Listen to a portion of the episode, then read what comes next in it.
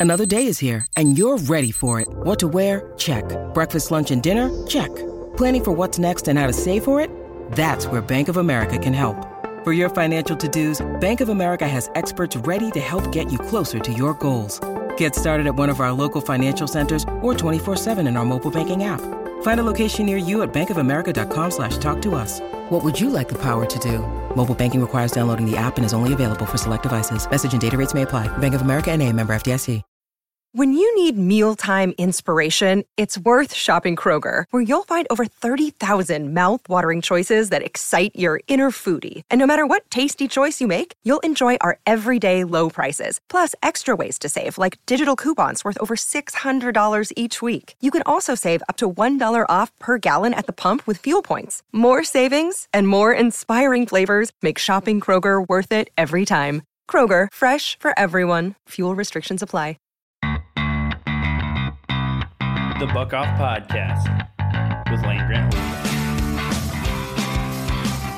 Hosted by Christopher Rennie and joined by Jordan Williams.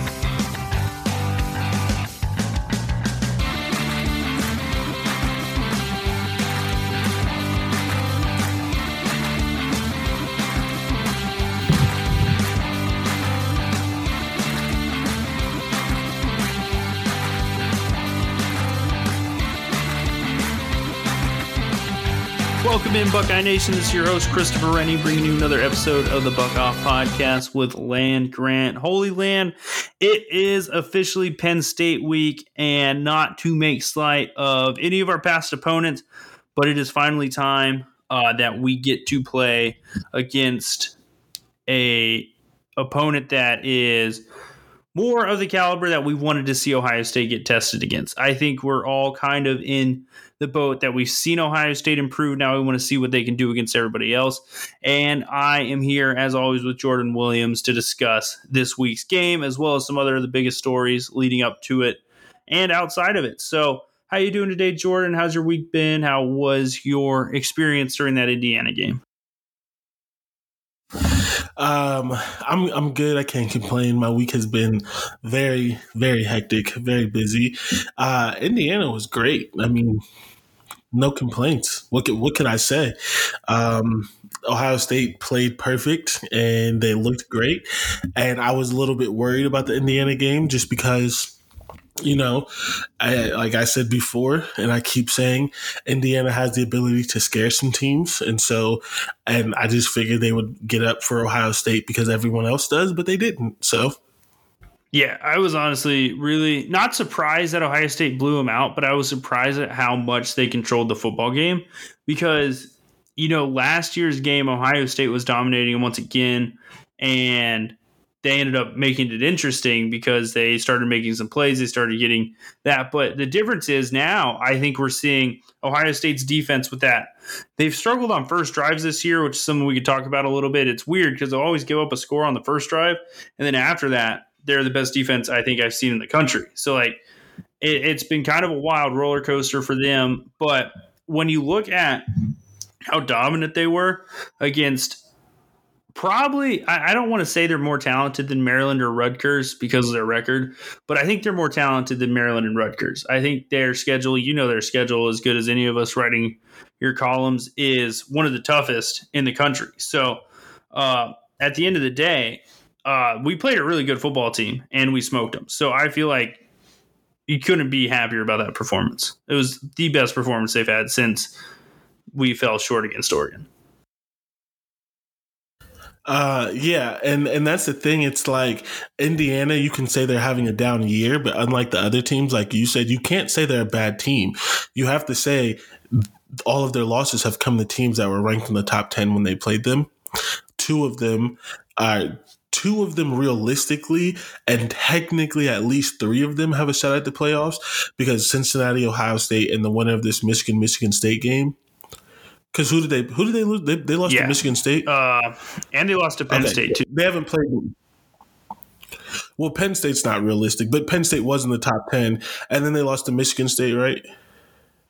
So Michigan State, if they win this Michigan game, that's three people that they're playing who have a legitimate shot with three games, four games left in the season to make the playoffs. Yeah, you can't you can't get mad at Indiana. I mean, you'd want them to be a little bit better if you're Ohio State, just for like ranking purposes and quality of opponent, because you know all the box score readers and all the people around the country are going to look at that Indiana game and be like, "Oh, that's just Indiana. They always suck." You know, it's just a crazy good year for them last year. But I, I do think uh, they provided a different set of challenges than Maryland and Rutgers. So uh, they, I, I, think the last three games really prepared Ohio State well for what's coming up this week. So it, it's kind of fun because uh, this is going to be a real game. And we were talking before the show. Unfortunately, Penn State had to go and do what they do every year when Ohio State needs them to be really good, and they fell short not once, but two times. You hate to see it. Yeah, it's one. It's one of those you things really you hate to see it, but you kind of also love to see it because, like, you just hate Penn State. I mean, it's here's the thing. For me, it's not surprising. First of all, I had I didn't have them losing to Illinois. I had Penn State nine and three, which is very possible because I do still think they're good enough to beat Michigan or some of the other teams on their schedule. Um, granted, this would be their third loss, so eight and four is is what I predicted, and then one surprise loss to Illinois. So like that, like but like I've been trying to tell everyone all year that they sucked. Like I like I watched the games. Just look yeah. at your eyes; yeah, they're not good. Uh, and one and one thing that's like interesting for me is like when it comes to Ohio State, uh, everyone wants to like qualify things, right? It's like their offense looks good, but what defense has they play? Or their defense looks better, but they're playing Rutgers. Like it's always a but with it. But for other teams, they don't do that. Like I think Georgia's defense is legit. But no one's saying Georgia's defense is good, but what offense have offenses have they played? They haven't played a good offense at all. So it's like their defense is good, but it's probably not as good as it seems because they haven't played a good offense.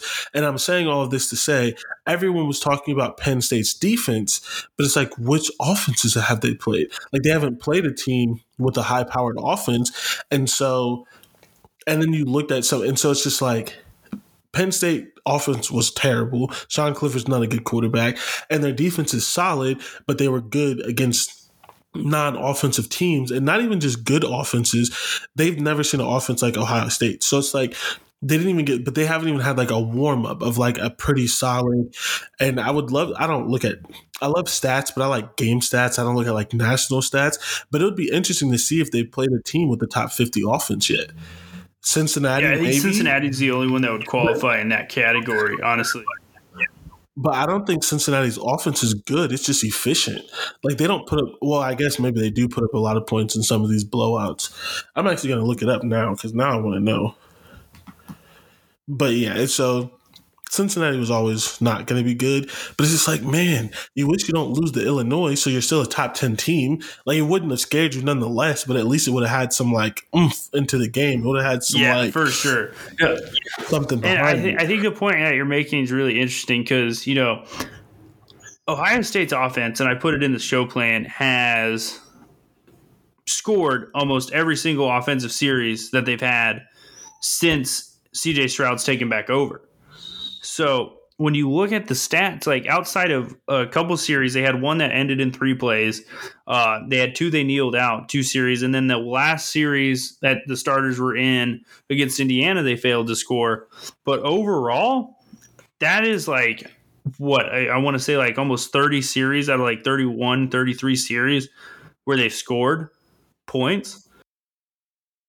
Yeah, I don't know the I don't know the total. I just know because Bill Landis put it up, and they're 24 drives in the first half of all these games, which is they're really only playing in the first half. They scored 20 touchdowns on 24 drives. One of them, one of the four that wasn't a touchdown was a field goal. So they scored 21 out of 24 first half drives. That, that's absolutely like absurd efficiency. I think the joke that you keep seeing in all these articles written by the beat writers is Ohio State's averaging a point a minute. And that's like, if you guys don't understand, like, that's impressive in basketball to score a point a minute. You know, like maybe not two points a minute in basketball, but you know what I'm saying? Like, it is impressive to score at that clip. It means every time they touch the ball, they score. without question. It's it's absolutely incredible the efficiency there. Like even Justin Fields' offenses, even Dwayne Haskins' offense weren't coming this close to that level of efficiency. Like it's absolutely insane if we really want to break down the numbers even further. Uh, they have increased in every single statistical category to number one in points per game, 49.3, number one in yards per game, number one in points per play, and then 8.3 yards per play at number one in the country. Uh, they're scoring on 96% of their possessions in the red zone. Like these stats are insane. Yeah, I mean, it's there's really there's really nothing that you can say uh, except it's insane, and it's it's I mean, I don't know. I want to say it's not surprising, but any kind of output like this actually is surprising. It's not unbelievable when you think of like the players and stuff. And, and I think maybe that's the best way to put it. Like, it's not un- unbelievable because it's like you have these three good wide receivers. TreVeyon Henderson is, is better than anyone thought earlier than they thought.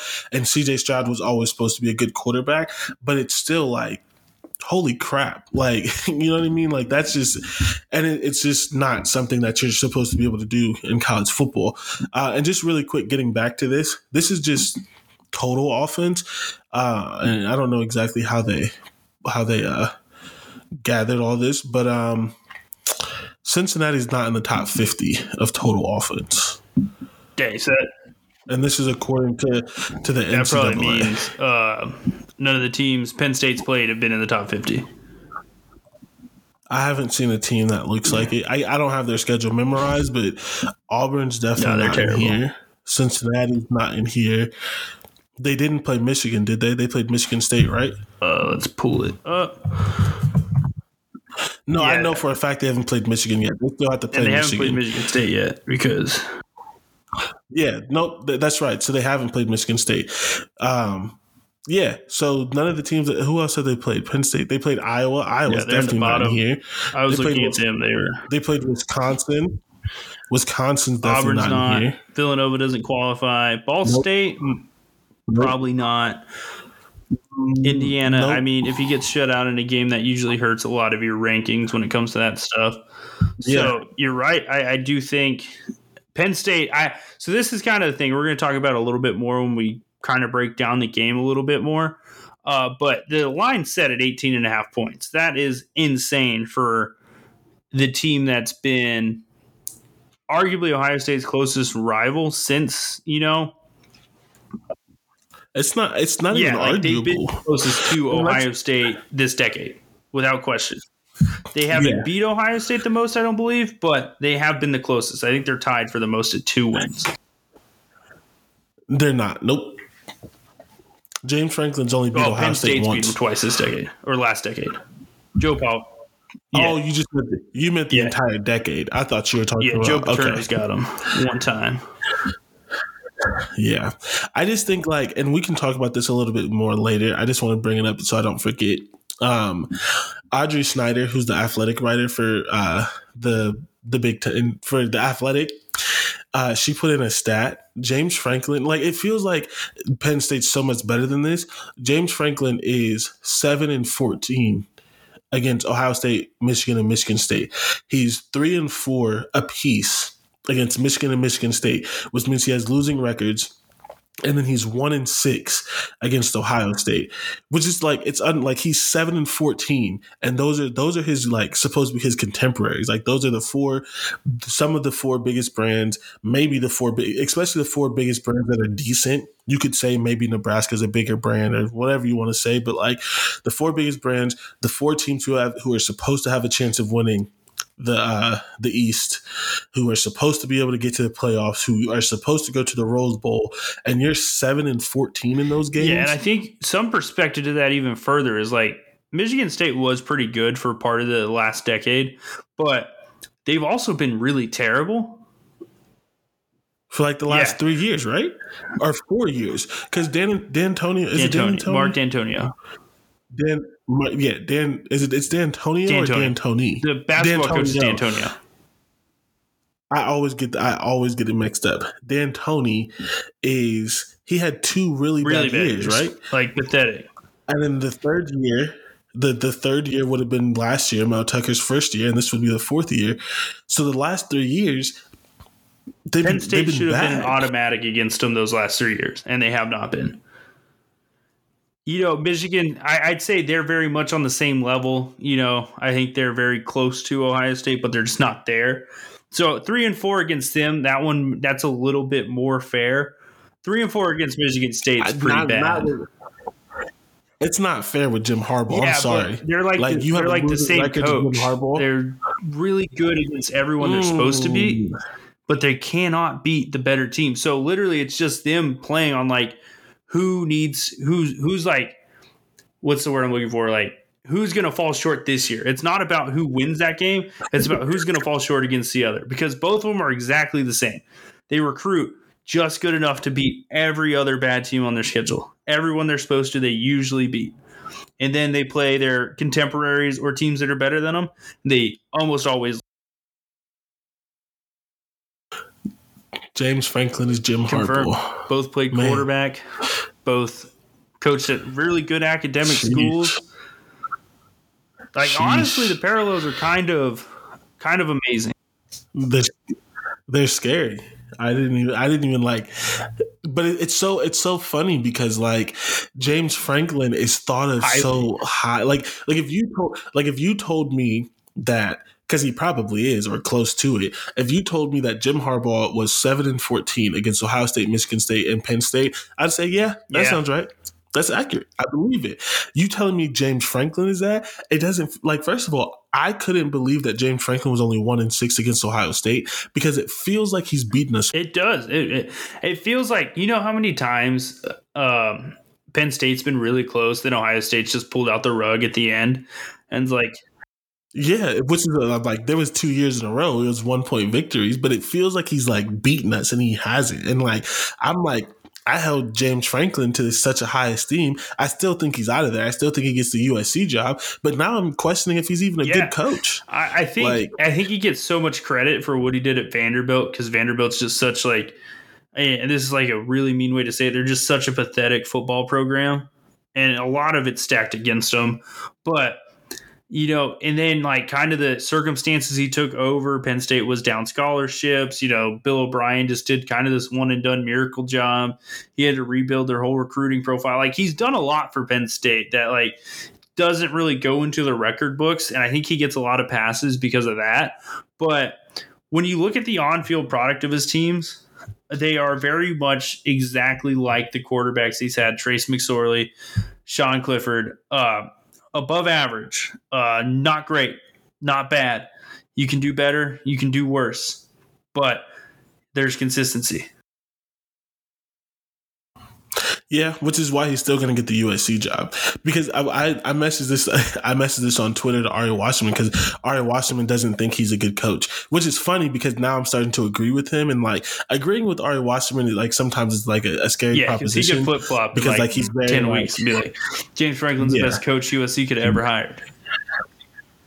Yeah, and so, but it's just like, and I, I mentioned this to them. I was like, you don't think that James Franklin is guaranteed to get USC a national championship, which is fine, but could he make them OU?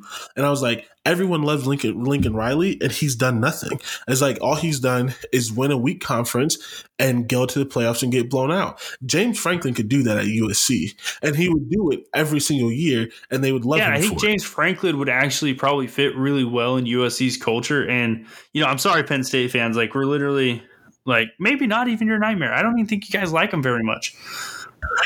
Some Yeah, of them so don't. at the end of the day, I think it it's just it's one of those breakups that's amicable. Like they just don't fit anymore.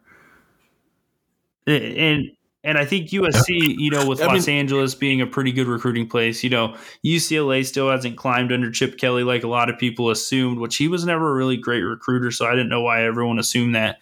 And then you keep on going a little further. Oregon's great, but I Well, think I they close off I disagree. Oregon from getting. I think James Franklin can out recruit Mario Cristobal. Oh, it's not even close. Um, I also disagree with the UCLA thing because I think UCLA is worse than people realize, and that the job Yeah, was harder. I'm not people discrediting that. UCLA, California. So I, I think Chip. Ke- I mean, Chip Kelly's done Yeah. an amazing job The- at UCLA. The reason And, USC uh, can get jumped up so fast is they're a private school. So they could make exceptions. UCLA is one of the most esteemed public schools in the country, what makes it a tough job. But a lot of people are like, oh, they're recruiting Los Angeles and stuff. But you still need to make the Yeah. grade to get into UCLA. They're not one of those people who are like, they what's that word Notre Dame used to always use? Um, they they can't let these flyers they can't let flyers in. They can't be like they can't turn their head too Yeah. much on trans. Yeah. Um, I was just gonna say, you know, uh, I know you weren't talking bad, but we, we, gotta give them gotta- respect. Like they be are a lot better than they were. Well, not even. Not even that. We're going to be UCLA fans next year because Jack Miller is going to Yeah. be the starting quarterback. Yeah, Chip Kelly is Ryan Day's mentor. He's going to call him up, be like, "Hey, hey, Chip, my my fourth string quarterback wants to transfer. He's he's he wants to go close to home. Make it happen." Dorian Thompson Robinson, I think his middle his name is Thompson. Dorian whatever Robinson, I Thompson. think It's yes, Thompson. Thompson DTR. Robinson, DTR. DTR is going to be leaving. Jack Miller, UCLA quarterback. He's going to run that offense. They're going to win like nine games, and then And that's going to be. Yeah. So like, he's, he's, he's going to be you good. just got to be. Um, you know, I think Yeah. that phone call, Chip Kelly, he, uh, he'd be like, "Which which one can I have?" Honestly, Jack Miller. That's the one yeah, that's going he'd to be go. like, "You could have you could have JP I don't, Andrade." I don't think. oh, God. but yeah, I just think um, it, it's crazy, you know, just kind of these little things. And, you know, we're going to talk so much more about Penn State. We've got a few more things to get through before we get to that. But uh, why can't Alabama fans just let's be happy? You know, why are they? Why are they? They're they're they are so self conscious when anything goes wrong that they need to find any little thing they could hold on to. Which is weird coming from people who cover Ohio State Like, because are- again, I apologize, most- Ohio State fans are Yeah. some of the worst we are ever. very self-conscious. Like we're always ready to attack at a moment's notice if anyone disgraces the name. It, it's the fan base. It's what it's a like really good football programs probably are the worst at this. They are they're, they're the most we're all sensitive. especially yeah especially programs like us where like we rightfully feel slighted at times. Like of all the of all the big programs we've been left out of the playoff the most and like so like our fans are on go but at least we know it. Like at least we like we can self-reflect and know it about ourselves but it's just like alabama fans are like they're just being like super sensitive right now. And it's like i'm sorry that y'all couldn't recruit good wide receivers after they all left. Like i'm sorry that our fourth string wide receiver, and that is a fact because you can look at the tape and you can see how many games he played, how many catches he had. I'm sorry that our fourth string wide receiver is the best wide receiver on your and- team, but it's this not is- false for you guys that. we're referencing alabama fans talking about how jameson williams is has more yards than ohio state receivers uh, and a few more catches okay but the reality of it is would you rather have garrett wilson outside and would you rather have chris olave outside or would you rather have garrett wilson back in the slot because i'm going to let you guys know jaxon smith-njigba is the youngest receiver there and he might be the best receiver of the three which is crazy to say. But not only that, also if we're being if we're going to talk about it, we also have to talk about the fact that it wasn't until this past game when uh, Chris Olave and Garrett Wilson only had like 50 yards apiece and didn't play into the second half that Jameson Williams caught them because for a while his numbers were almost Yeah. identical to And- Jaxon Smith-Njigba. He was our third He's been playing in fourth quarters more consistently. He's got a whole extra game on Ohio, on Ohio State's receivers, so it's not like they're picking these stats up. It's like he's averaging 20 yards a catch. Olave and Wilson are averaging 19 yards a catch, and then J- Jaxon Smith-Njigba's averaging like 18 yards per catch. It's not like these are slice numbers. And yeah, Jameson Williams went in and was better than John Metchie and Slade Bolden. Congratulations. Oh, it's shocking! Just can't And they're like, believe oh yeah, he's even better now. It's like, yeah, you're welcome. Brian Hartline took the time to develop him into an elite wide receiver. And then he went out in the offseason and and and put Yeah, in work. did. Like he looks a little different. Like he's bigger, he's stronger, he's still kind of struggling with drops, He's but like he's getting more targets, so he's Yeah, kind of cutting that out a little. And he's not having as many mental laps. Like I, I love the Ohio State fans who are like who recency bias. They're like, why wasn't Jameson Williams playing in the return game? Because he dropped all Yeah. the kicks. They put him back there. He dropped all of them. Like it, like he was he never had a good return because he couldn't catch the ball, and so they had to put someone back there who was literally never going to have a long return, but he could Yeah, always and- catch it. And so it's like he worked on that in the offseason. Now he's not dropping them. Now he's getting 30, 40, 50, 60, 70 yard returns. We always knew he could do it. He just didn't do it here. I, I I don't think any Ohio State fans like yeah like like we were all kind of disappointed Jameson Williams left like we're like oh he's good but then we're like we also understood and then that's the thing is like we're not comparing our receivers to Jameson Williams we're just having fun with our receivers Alabama fans just go live your life in the South man we don't need you guys coming up past the Mason Dixon line being like hey our guy's better no he's not Garrett Wilson's going to be the first receiver taken next year. Chris Olave is probably going to be the second receiver taken next year. It's going to be him or Jahan Dotson, and then Jameson Williams at the top of that second round. Chris Olave may go first. It depends on the It draft depends order. on what the other teams need to. I think Garrett Wilson's. Uh, if you're a receiver needy team, you're probably going to take Garrett Wilson because he could do a little bit more. You know, I think he's uh, more of an all around receiver. Uh, Olave, he is for one, he's more yeah, pro Olave ready. is gonna he's gonna have his role immediately, and if he could get drafted to a team like the Packers or the Browns or a team that's like already pretty established at receiver, and then they're just like, hey, we don't need much else. Let's take a flyer on this guy at 22. Like, let's go. He's not going I, I that think far. 22 is the range for him, 20 to 30. I think Garrett Wilson's gonna be a top I 10 mean, pick. I, I don't think Olave falls that far. What's the lowest do you think he gets I drafted? think Olave goes in the. So it it depends on how the draft shakes out. It really depends. But well, for one, he could go to the Eagles at like nine because the Eagles are gonna unless the unless the Colts like really get it together and make the playoffs, the Eagles are gonna have like three top twelve picks. I don't see him going past fifteen. Um, it really just depends on how the draft shakes out. But especially because there's no good quarterbacks. Um, there's like literally no good quarterbacks. He's going to go pretty early, I think, because everyone needs wide receivers, and wide receivers always get overdrafted. And like reading the current draft coverage that's out there, a lot of people like a lot of people like Chris Olave better um, as an NFL wide receiver, as an NFL prospect, and it's not really a flyer on either one of them, but I think that they're going to look at the polish and they're going to, because especially when you look at the stats, like they're not much different. Uh, and even we disagreed on that because I, I think I said in the beginning of this, in the offseason, that Garrett um, Wilson was going to be the deep threat.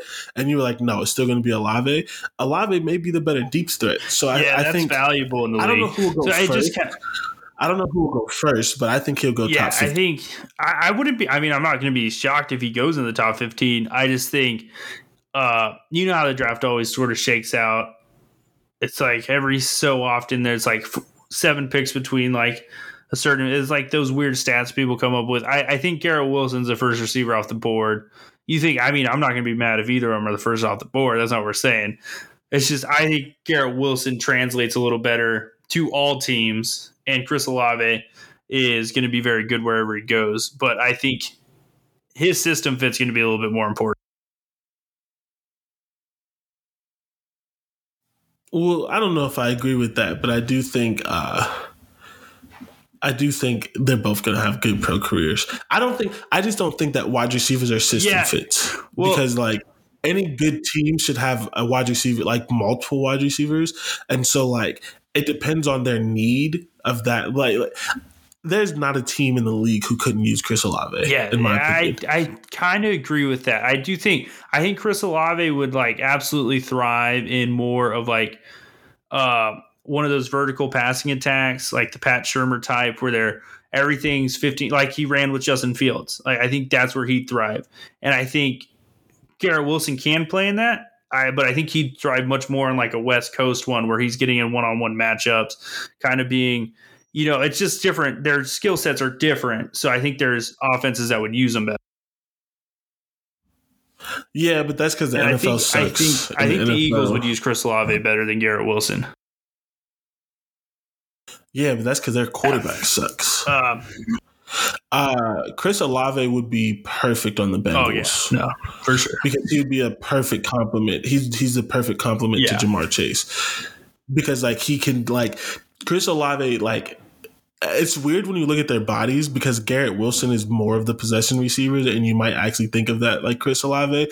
But Chris Olave can play that possession receiver, but he's also like sneaky good at the deep ball. So it's like, all right, we're gonna slide the we're gonna slide the coverage to Ja'Marr. Uh, yeah, Ja'Marr Chase because he's killed everybody last year, and then Chris Olave is like, oh, one on one, all right, that's a fifty yard post route. Yeah, I don't think there's honestly an NFL corner ready to cover either of them one on one.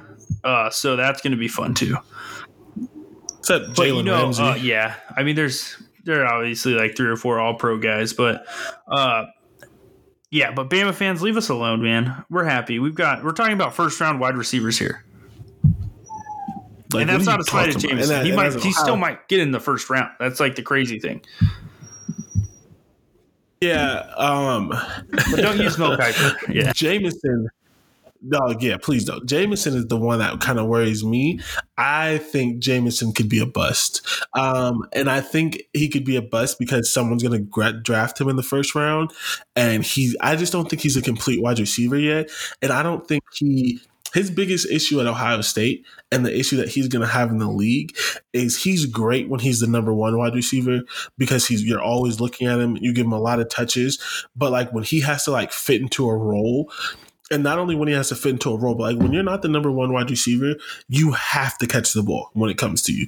Because you're going to get three targets a game, and and we've seen it with Ohio State. If you give him three targets a game, he might not have a catch. But if you give him ten, he's going to have seven catches, six catches for 124 yards, two touchdowns. But like he needs that kind of like repetition. And he like Olave, Wilson, some of these other, you know, some of these other wide receivers, some of them are going to come in and be number one wide receivers. Some of them won't. Some of them, sometimes you just need that second wide receiver. and like, yo, at um, worst, Garrett Wilson and Chris Olave would be some of the best number two wide receivers in the league. That's like their floor. They could be like I, I think Garrett Wilson is going to translate very well into a Jarvis Landry type wide receiver. And honestly, 95, this is a fake statistic, but I don't care. 90 to 95% of all wide receivers are second or third wide receivers their first year until they figure it out. Wide receiver is one of the hardest ones to transition to, especially because the rules are different and like they can touch you in different places. That sounds weird. They can press you and, and different things and like there's different rules and stuff. So it's like, um, it's just different. It's hard to translate. Like you get you get one just Justin Jefferson, one Ja'Marr Chase a year, and then everyone else has to figure it out. And Olave, Wilson, regardless what their role is, even if they don't become number one wide receivers, which I think they can, they're gonna have ten year careers. They're gonna put up good stats. They're not gonna let a team down. Like They're- they're they're bust Yeah. proof. for sure. Uh, and I don't think Bama fans could say that about their two guys right now. And Slade Bolden is not going to get drafted in that realm. So, uh, wrong. So, uh, and they're going to lose to Georgia. So let's just put that out there too. We've been saying it for weeks. You've been saying it all year. So, uh, yeah. So speaking of the other teams in the country, uh, we've got some college football playoff rankings next Tuesday. And I, I know we had some conversations pre show, but honestly, I, I think we're both kind of in agreement here. Uh, the committee is going to rank the teams as the best teams. That's what they've done. And most of the time, that's going to be making three or four fan bases really mad, given the circumstances around it. But, you know, there's some question mark teams like we talked about Ohio State losing to Oregon earlier in the year, but they're a significantly better team now. So what's that mean? Oklahoma's undefeated, but they've only beaten two FBS teams by double digits this year. And they've both been close games until the end. So there's a lot of question marks going in to this. What are your initial thoughts going into next week when it comes to the college football playoff rankings? Um, my initial thoughts are they don't matter at all. Second, Um, I'm with you. but I'm gonna be very interested because, like, so the college football playoff rankings they have this thing where, like, if they think you're good but they're not convinced, they put you right outside the top four. They've done it with Ohio State a couple of times. They've done it with some other teams because the thing is, it's easy if you're at five for six to jump you into four. It's not easy if you start at three for two teams to jump you and you end up at five because people take those initial rankings as like God, um, which is weird. So it's going to be really interesting to see where they put Cincinnati because if they put Cincinnati in the first four, which I do think they deserve to be, but if they put them in the first four and then Cincinnati goes undefeated, it's going to be really hard for them to take Cincy from two to five if they end up determining they're not good enough to make the playoffs. So that's going to be really interesting. And then it's going to be interesting to see where Ohio State and Oregon are ranked. Um, do they give Oregon the head to head early, knowing that if Ohio State wins out, they're most likely going to jump them? Or do they just say F it, which is what the AP poll has done, and be like, at this point in time, Ohio State's the better team? And here's the thing if Ohio State is ranked higher than Oregon in the first poll, Oregon's not jumping them. Not to say that they won't get They're in not jumping them. because Oregon, yeah, they're not jumping Ohio State. I think, and we talked about this before, so I think it's good to say it on the show. I think a one loss Oregon with a win over Ohio State should get in even before an undefeated Oklahoma because neither one of them had looked great and Oregon has the better loss, has the better win.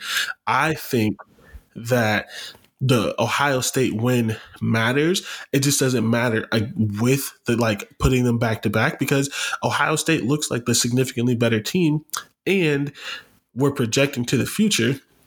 In the future, Ohio State's going to have a top uh, a top twenty win with Penn State.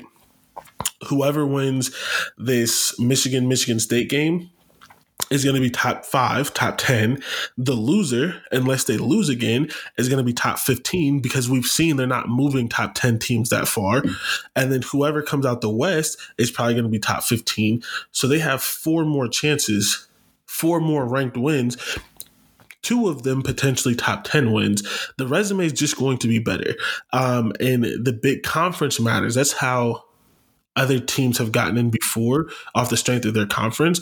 And the Big Ten is the second best conference in football right now.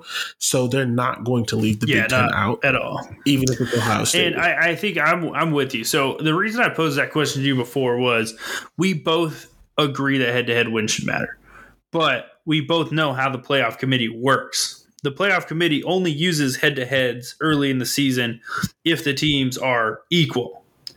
And as right now, and I love I love this truth serum. You put it in anybody's arm right now. Is anyone taking Oregon over Ohio State? Is anyone taking this Oregon team over Alabama right now? Is anyone taking this Oregon team over Cincinnati? Uh, I don't think so. I think Oregon at best might be fifth in the country. I think at worst they're eighth or ninth. And that's kind of this complex issue. And that's why we're so excited for the first. That's why everyone's so excited for the first. But this is also something to think about. Um, a lot of the times, the team that's ranked number one going into it does not finish the season number one. Uh, I think all the way back to the first one. Do you, you remember the team that was ranked number one overall in the inaugural college football playoff ranking? was it work? No, it wasn't working. Who was it? Florida State, Uh, Mississippi State. Mississippi State. Was Dak that with Prescott, Dak? yeah. Oh yeah, they were. They were like really, and then really they good lost two games to end the season. So, uh, not saying Georgia's going to lose. I think everyone expects them to be ranked number one. They're undefeated. They've actually had some pretty good wins, regardless of how you feel about where Clemson's at now. It's still a good win on a neutral site, regardless of how you feel about No, Kentucky. Like they've they've played good teams. Their their schedule started with how Ohio State's is ending because like they started with all their tough games and now they're going to have the easy breeze to the end. Clemson's not a tough game. Their They're not a defense good is team. good. That's Yes, it No, is. Their not. defense is still good. It ah. doesn't. It doesn't help that DJ Uiagalelei can't throw a pass ten yards down the field without him Their de- going into the stands. Hey, their defense didn't look good against Pitt. Their defense isn't good. I mean, it's if just your Clemson. worst game's giving up 24 points, like that's not bad. They only gave Yeah, up 24. 24 to 14. Why did why did it look worse than that? It really looked like Pitt was doing whatever they wanted to. And I watched that game. I know. just saying, their I like, guess- their defense is not. Their offense is just so irrehem- irre- irresponsibly bad. Like I don't know how it's so terrible. That's how bad their offense is. I think I looked at the stats. They're ranked in the 120s in almost every single stat. It is so bad. I know how And it, it all starts with DJ, but bad. like it, it's crazy. And you know, Georgia, they're the number one team. Now, eh, regardless of how we feel about their schedule, regardless of anything, they're the the committee's putting them at number one. Uh, Clemson's Clemson's defense is ranked 37. yeah, yeah, it's, It's decent. decent. Ohio Ohio State's is worse, which is like I guess we should be talking about defense, but But like we're getting it's better. not good. It's decent. Uh, and then uh, two is that's two is going to be the interesting ranking. This is where we're going to find out everything. Do they give it to Cincinnati, who's been undefeated? You know, they started off pretty high in the AP polls. They've done everything they needed to. They've beat some ranked teams. Uh, if they're number two, that says a lot about how they feel about Cincinnati as a football team, which I can see them being number two. I wouldn't be surprised, honestly. Uh, then number three gets interesting. Uh, is it Alabama? Is it Ohio State? Is it someone else? You know, what do they do with the two undefeated Michigan teams? Where do they fall coming into this game? Uh, so, Well, they won't they won't be undefeated Yeah, at that's that point because it's uh, on so Tuesday. whoever wins that game, So they'll, they'll how play. much respect do they get for beating the other one? So there's a lot of questions going into the rankings, but I do think the biggest questions are where Cincinnati's ranked, like you said, and how high Ohio State is. Because, like you said, if they're in that five to six range, that means the jury's still out on them a little bit. But if they're in the top four, uh, there's no questions what they feel about them. Yeah, I also want to see where they put Oklahoma. Yeah, Oklahoma's interesting. because Oklahoma's undefeated, but like, but here's the thing: at the end of the day, it doesn't matter because Oklahoma is most. Here's here's the thing: Oklahoma is going to lose. If they don't lose, regardless of what it looks like, they deserve That's to be in the playoffs, and not because they're thirteen and zero. And not just because they're undefeated, but because they are going to play some tough teams.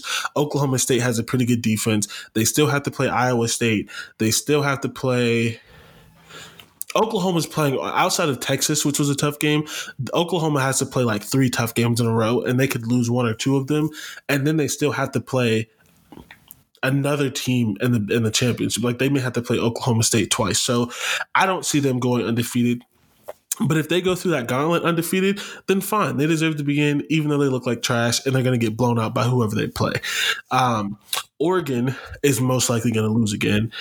That wouldn't that just wouldn't shock me at all. They've done everything they could to give the game away, and honestly, if DTR didn't uh, get injured, I think they would have lost. Yeah, it, it's for sure. I mean, that's the thing is like these are the first rankings. We're just getting excited about it because this is the first. We don't have to. What would we say? We don't have to listen to the AP poll anymore. The AP poll, and we talked about how bad the AP poll was. You know, uh, we know the life of a beat writer is being at the stadium three hours before a game, leaving two hours after a game. You know how many football games they actually have a chance to watch in the day outside of their game? And like you said, that's assuming they love college football enough to watch other games. I, I, I think the AP poll vote should be better. I think they shouldn't rely on local beat writers and more college football focused folks. I think there should be uh, more strict criteria than just like giving it to the guy at the outlet that wants it, you know. But at the end of the day, um, it's not good. It's not a good ranking system. It's similar to the coaches poll. You guys really think Ryan Day gets home before he casts his ballot? Do you think Ryan Day actually casts his own ballot? You think Nick No, Saban? It's the SID. You think Nick Saban's writing assistant. down 25 teams on a ballot? No, they're not doing that. So these polls, is at least I can say with a little bit of confidence that the committee actually does watch most of the games. And if your team starts with an Alabama and Ohio State and Georgia, they for sure watch your football games. and that's where I and if you had the fortunate uh, situation of playing in Ohio State and Alabama or Georgia, they've seen one of your football games. So I think this is better. Uh, it's better. Than, I, I don't know. Is it better or worse than the computers? How do you feel? Just like quick thought there. I honestly, I think it's significantly better. I, I do um, like being able to look at things and kind of have people dissecting. But the one thing, and this is where I think it sucks with humans, is like they have to uh, recuse themselves sometimes. You know, like Barry Alvarez a few years ago had like a nephew on a staff, and he couldn't vote on a team. Yeah. Um, I like it. I don't think it's as bad as people think it is. Um, I mean, it sucked some years that like Ohio State get didn't get in, but like don't lose the yeah, that's true. Uh, I like it, at least with with the committee, they have a spokesperson and they give their reasoning. They actually do discuss why they rank teams where they rank them. And regardless of how you feel about the actual rankings, at least they tell you why. Yeah, and honestly, like, how many times have yeah, they been no, wrong? They, I mean, like, like even like 2017 when you didn't think Alabama should have been in there and they got in there as a non-conference champ, they won it. And it's supposed to be four best teams. Like as an Ohio State fan, it can be frustrating. I'm sure some other fans, but like there has not been a time where I genuinely felt like Ohio State got like they did got the raw end of the stick. Ohio State is never, ever not going to be in the playoffs if they win all their games, for one. And in most cases, unless there are four undefeated teams and Ohio State's the only one loss champion, there's almost no chance that Ohio State doesn't get in as a one loss champ and unless they lose it for two. Losing to a top 25 ranked team, especially a top 10 team, which Oregon will most likely finish that way, does not hurt you. And we've seen that with other people. You just can't lose to Akron. You just can't lose to Purdue. You and you can't lose in a blowout. If it's like a close game, they even look at that differently. You just can't get blown out by scrubs who aren't in the top 25 of any ranking. So it's just like I, I think it's good. I mean, it's not perfect, um, but it's fine. It's yeah, good enough the games are still yeah and i think at the end of the day i do i just enjoy i it's like why people hate umpires in baseball but it's why i love the committee. It's the human nature aspect. Like it's people like us with a little bit more power in the sport uh, a lot more power. That was just kind of giving us a little more credit. Yeah. but uh, with more power than us getting together and being like hey this is who we think. Uh, the two things and this is just final like thoughts on the college football playoff and nowadays uh, in the future, can't associate it with a network. And secondly, no, uh, the show can be on a network, but I don't want it to be, you know, like it's tough because the ESPN is so tied in with the SEC. Uh, Fox is so tied in with the Big Ten. These networks do have their biases, and you can't deny that.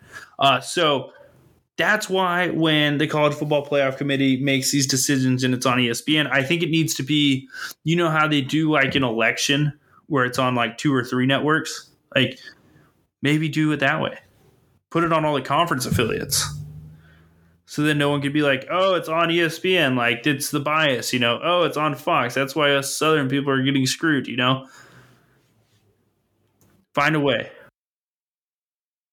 Yeah, I don't know. I don't care about it being on ESPN. I don't think ESPN should solely own the playoffs, but I don't really watch the like the. I get it, like cause I don't think it's like right, and ESPN shouldn't like have a monopoly of college football.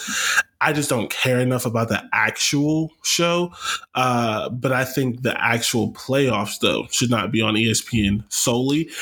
Um, the one thing that I was going to say, uh, lastly about the the playoffs is just remember, Ohio State it's been there since 2014, right? Ohio State has made it three out of seven years. Yeah. Uh, right? Yeah. No, four out of seven. It's yeah. been four out of seven? Okay. That's even better. Four out of seven years. Name one span in Ohio State's history where four out of seven years they played for the national championship. It's been pretty good. So it's like And no, obviously, for the people who are very literal, no, they didn't get into the national championship every single one of those games.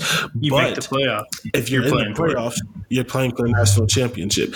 This has been better than Ohio State than any other system. Yeah, and Ohio State just has to win. They just have to win. That's all they have to do. They have to win, and they have it. That's fine. I see, but they've got. I see chances. Ohio State fans being like, and you know, the reason like I'd wanted as an Ohio State fan expansion is because they never miss the playoffs. They'd literally always be there in the end. Ever.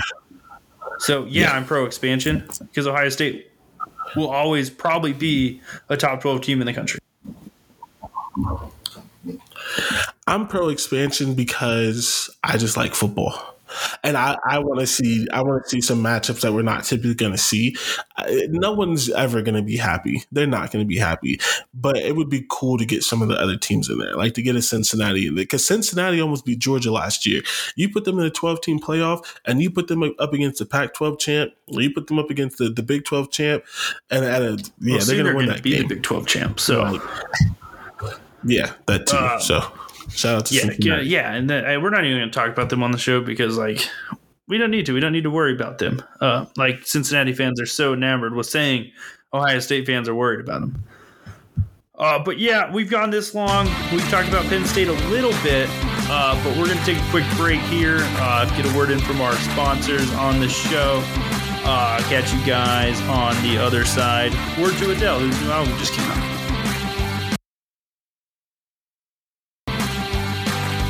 Welcome back, everybody. This is your host, Christopher Rennie, here with Jordan Williams uh, on your favorite podcast, Buck On. Uh, we are once again going on our tangents pre first half of the show. And now it's time to get down to some serious business for the week.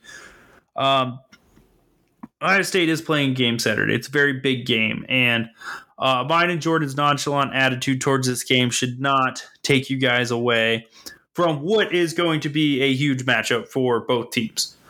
Uh, so, Jordan, let's get into Penn State this week. Uh, it's a night game. Uh, let's start with that. Uh, Ohio State fans, you're welcome. Uh, to us who are going to be covering it after the game, uh, it's going to suck. But hopefully, it's an entertaining enough game to where we're wide awake at midnight recording our instant recap show.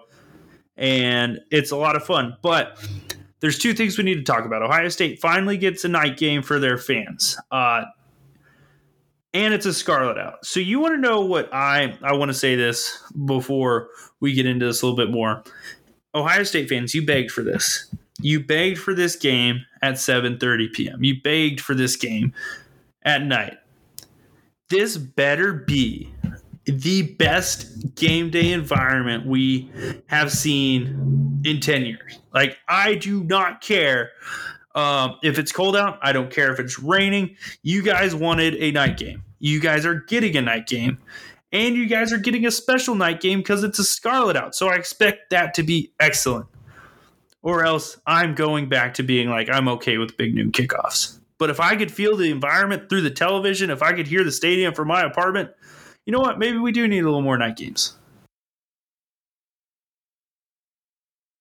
I agree with everything except the last thing that you said.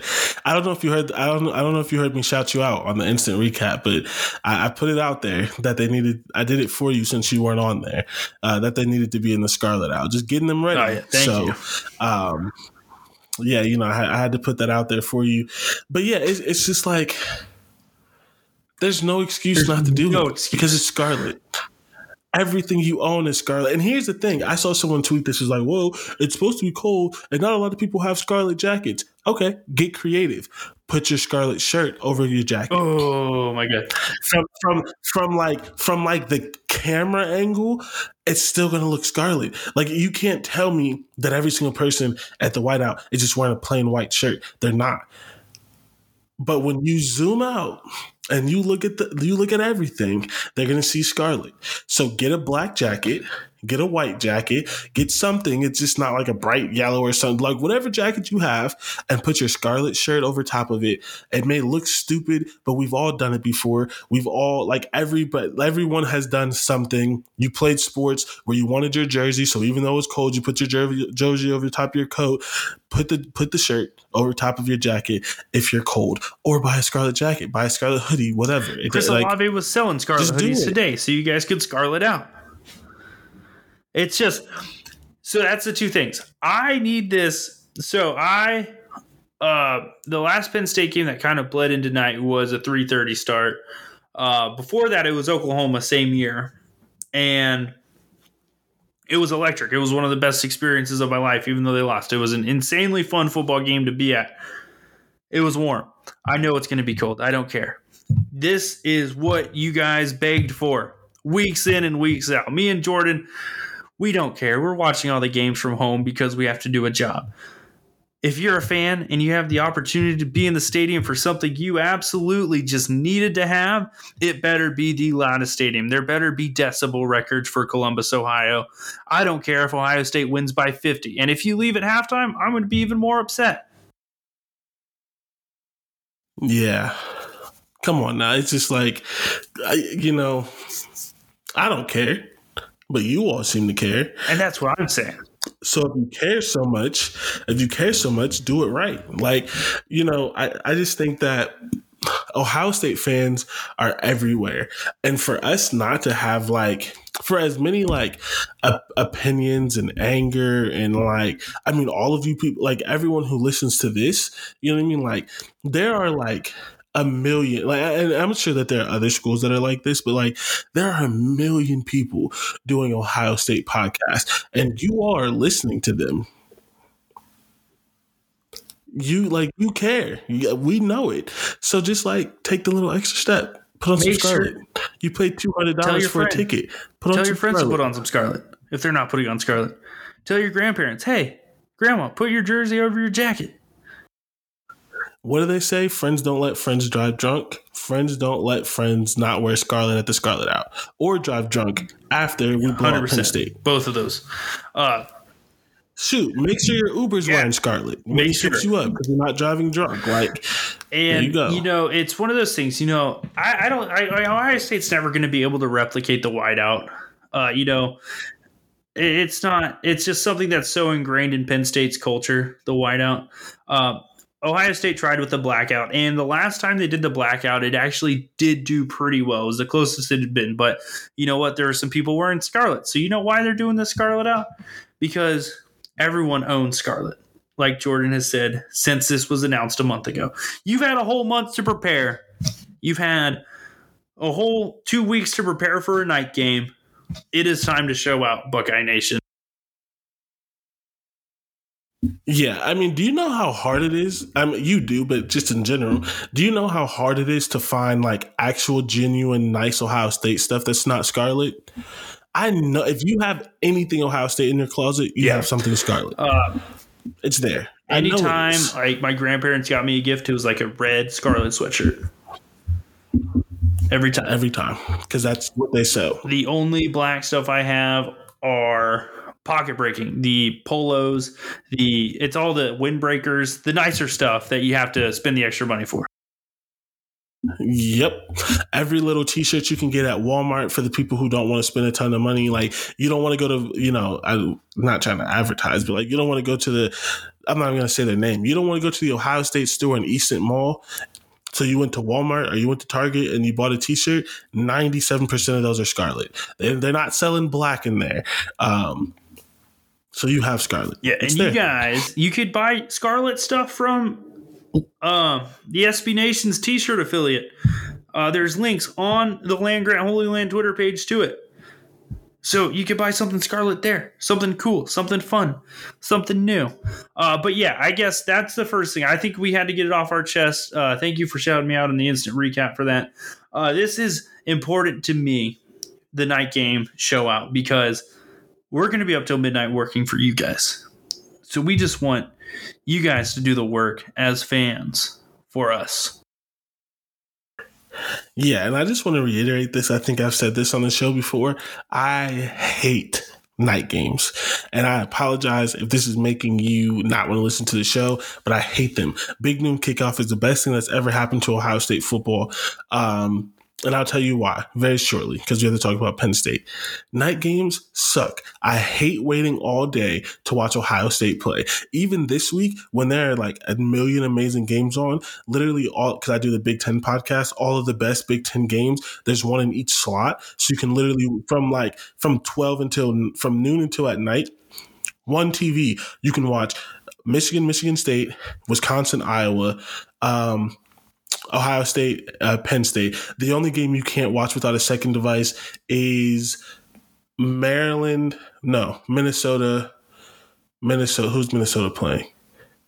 I don't remember. Minnesota, Purdue, I think. Whoever it is, you probably don't even care about the Minnesota game. I care because I do the Big Ten podcast and Minnesota could win the Big Ten West, but you don't want to watch that game anyway. So the three games that you want to watch, they're in each window, which is literally perfect but I just hate waiting all like I love it and I'm gonna watch every single game, but I like watching Ohio State game first. As soon as I wake up, I get some wings, I get a drink, I watch the game, and then the rest of the day it's just easy breezy beautiful. Cover so it's girl. just like Come on now. Yeah. yeah. Like we're gonna have it. You wanted it. You begged for it. You asked for it. Let's make it let's make it worth having yeah, I'll game. personally, since we're just on this tangent, I'm just going to put my favorite time slot's a 3:30 time slot. I think it's perfect for fans, for viewers. Uh, you get warmed up with usually. I, I remember when noon games used to be the bad games. Remember, like five years ago, and then the big noon kickoff happened. Uh, I used to love the 3:30 time slot. It was the best. But now it, it's still my favorite. But I, I've, I've become very accustomed to noon. You know, you wake up, you do your morning routine, you sit down, you enjoy the game. Uh, but I get I get the atmosphere stuff, and there's a lot of recruits coming, so I'm pro this one being the night game because recruits love that. You know, they get a rest, they get to spend a whole day there.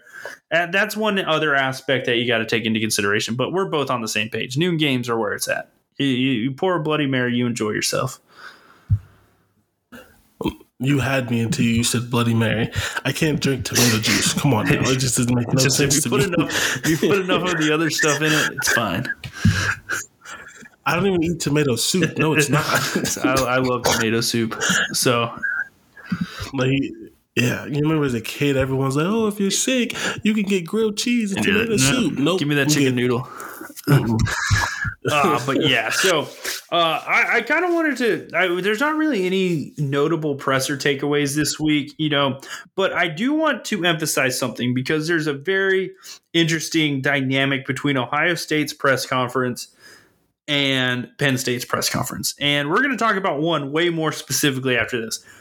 But Ohio State had five people do press conferences this week. They had Ryan Day, they had Jeremy Ruckert, they had Haskell Garrett, they had Thayer Munford, and they had Nicholas Petit Frere. Yeah, I believe Thayer Munford. Nope, no Thayer Munford.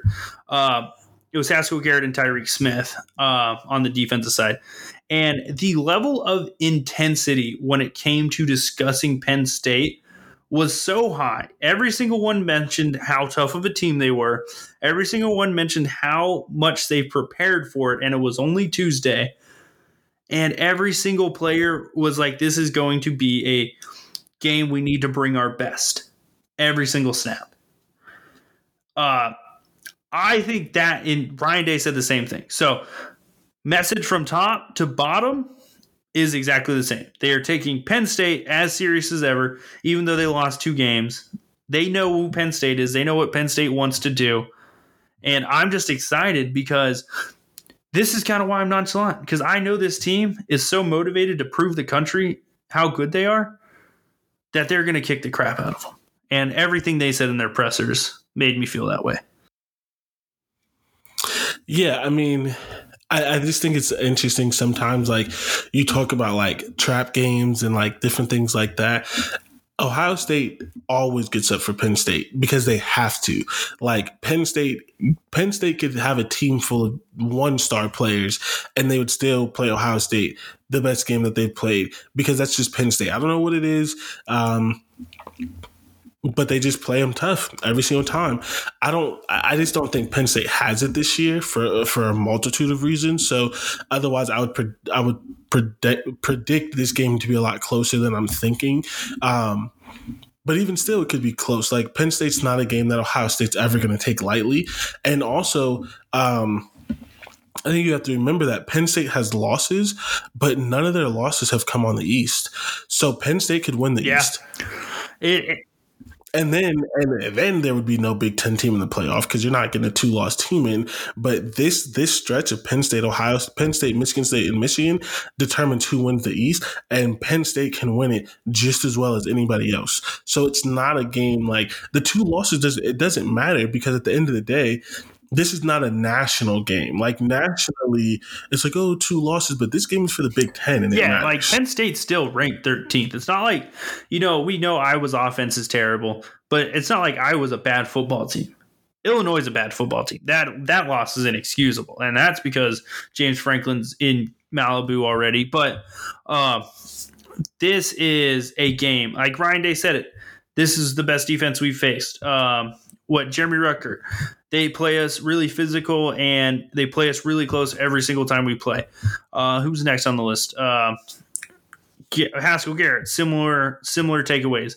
Uh, Penn State's losses have been close, tough losses. Uh, Penn State has a lethal offense. I don't agree with that one, Haskell, but that's just the level of respect they're showing them, you know? Um, and then uh, who's the last one? I think it was uh, Nicholas Petit Frere said something about him. Uh, it's a premier marquee event, Petit Frere says. And that is insane. Like these guys are so ready to prove a point that I'm ready to see how much they prove it. Yeah, I mean, there's nothing else you can really say about it. Like they're up for this game, especially the seniors. And honestly, because I genuinely believe that Ryan Day's a little bit petty. Um, I also I'm working on this theory that like Ryan Day's not the biggest Urban Meyer fan. Don't ask me why. It's like a little, like a little couple things that just makes me think that like Ryan Day's not the we biggest Urban Meyer this in the off season because um, I'm I, I have a lot of takeaways on this, and when we're looking for something, yeah. So so I wouldn't be surprised if there's a little a little bit of like negative motivation of like Penn State games are always close and we've never blown them out kind of thing of like a we need to dominate this team. We need to stop having some one some one point wins. We need to stop coming from behind type thing. Like not full on negative of like you know, but I, I just like I think that's a little something because especially because multiple people have mentioned that it's close, and I think like Ohio, I think Ryan Day is petty enough to be upset that the yeah, games are close. Sure. Like you know what I mean? Like they've blown out everyone else, eh, but they don't typically blow out Penn State. So I could see a little bit of that in there. I could see a little bit of that from the seniors of like, okay, we just need to go out there and dominate this team. We need because not only have they been close. Ohio State's had to come back and win most of those games. Um, so it's like I, I could see a and little something. There's this other thing that I've noticed when Ryan Day says these words. Uh, they're one of the best defenses in the country. You know what that means for Ryan Day as an offensive coach? I'm trying to put. He's like, I am going to score so many points on you that people are going to forget that they said that before this game started. I uh, remember when Ohio State scored 62 points on Michigan when he was the offensive coordinator in Urban's last year that was a challenge because guess what? Michigan had the number two ranked defense in the country. He's like, no, they don't. Uh, no, they don't. So, like, remember okay. last year before cute. he put 49 on Clemson? He's like, we got to respect their defense. They're one of the best defenses we've ever faced.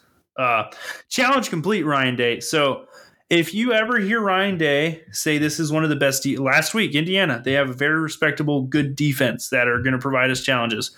We need to be ready. Uh, they were ready.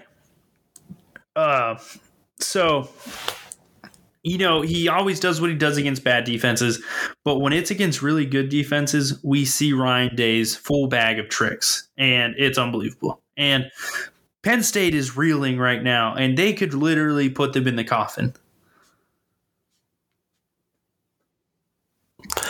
That, well, I think they're already in the coffin. I think they're just going to put the coffin Yeah. in the ground. Yeah, that's a fair point. Uh, but yeah, and the reason I just kind of wanted to bring up that level of intensity from the presser is because I, I'm going to swear here. Holy shit. James Franklin has had a rough week of press conferences. What in the world is this guy on? Um, the joke is he is either On a high from his contract from yeah, USC. it. Jimmy, Sexton, got him the money. Jimmy Sexton sent him the deal. He sent him the deal. It's like, hey, hey, big guy, yeah, hmm. you know, this, this is what they're offering, and, and he can't. he can smell the beach air in Malibu. He's getting, he's he's got those rich, famous neighbors. He kind of disappear into the crowd because he's a football coach, and there's famous people in California. You know, he doesn't have all that thinking about that stress in a small little state college, Pennsylvania, where if he goes to the grocery store, people are going to ask him why he ran the ball on third and five. Doesn't have to deal with that in Los Angeles. And the best part, he gets to leave state college in December and immediately is going to go from negative degrees to like 70, one, One flight. And he just doesn't it's have going to be private because it's USC. So, uh, Hey, we obviously think he's gone to USC, but really, if you guys missed this, and I don't know how you would have by Friday because all the pages ran with it. Uh, Land Grant ran with it. All the journalists are running with it. Barstool OSU's running with it. So that's how you know it's very much in the news.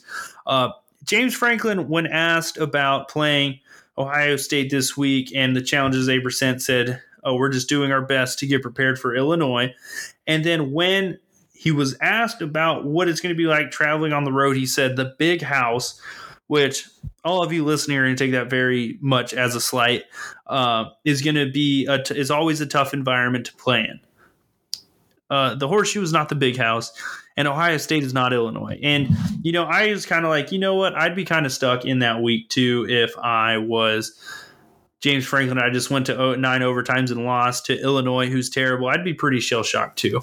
But just think about that, man. Did you hear all that stuff about Illinois? All that stuff about uh, the agent story coming out Monday. Every, I mean, I didn't know he switched agents in the summer. Apparently, he did. But why do you switch agents in the summer? That's a great point you brought up pre-show. Why do you switch agents in the summer unless it's to do something? yeah, he was ready to go. Yeah. He was ready to go. Oh, and then He's been ready what was to that go. last one we saw before we got on here? Oh, uh, he said he's like I'm I'm I'm all in. I'm deeply loyal to the players, the coaches, the staff, but there's other moving parts. Uh, I may have said that word for word, but if I didn't, it was pretty yeah, close. it is one of those quotes where if you cut it off, it was a great quote. Then it was great coach speak. oh, it's fiercely instead of greatly. I'm fiercely loyal to Penn State, to these players, to this staff, but there's a lot of moving parts. Yeah. Yeah, this is why the spread's at 19 and a half now. That that moved at a point. You just reading that out loud. It's it's it's not Yeah. great. It's not a great look for a coach to add that last Yeah. part going into the biggest game of the season for a team. Yeah, and and for anyone who um who doesn't under, I'm I'm sure you all understand why it's an issue, but for anyone who doesn't understand why it's an issue, especially if you're in a relationship, think about this. What would happen if your significant other was like, "Do you love me? Are you loyal?" And you said, "Yeah, I'm. I love you. Uh, you're my significant other. I'm fiercely loyal to you." There's some moving parts. it's like I would, I would, I would never cheat on you, but there are some other people out there. There's, there's some other moving parts that I don't know where this relationship's going. Like I know we're, I know we're supposed to be getting married. I know we've been together for X number. So it's just like, just think about it that way. Like if you're not exactly under sure, sure what the uproar is, imagine your significant other coming to you and be like, "Hey, I'm deeply loyal. Like I'm, I'm deeply loyal to you, but um." there- There's some other moving parts out here. There's there's some Yeah. things. Uh, and so the worst part about it is the fans are pissed. James Franklin is halfway out the door. And Penn State's in the position where, like, you know, if he stays, he stays. It's easier for us to not go out and hire a search firm and try to find the next James Franklin. We're happy with nine and three. That is what administration's telling you right now. They're literally letting Jimmy Sexton bully them. And it's amazing. Yeah. I, I think, um, first of all, did you know Xavier and Nwankpa was coming I, this weekend? I think Is that's this new. Honestly, I did not know that. He tweeted an hour. Okay, I, I know. I saw some rumblings. Uh, him and the other guy from his school that Ohio State's recruiting we're going to be back out into Columbus, but I guess it's official that it's going to be for Ohio State versus Penn State. So this is a this is a huge opportunity for Ohio State to score some points, and uh, this is going to be the first marquee matchup we're going to get to see Ohio State's new and improved secondary against. Uh, in the national spotlight. You know, I think Indiana, if they had Michael Penix Jr., would have been a bigger challenge for the secondary. Like, you know, before he was bad.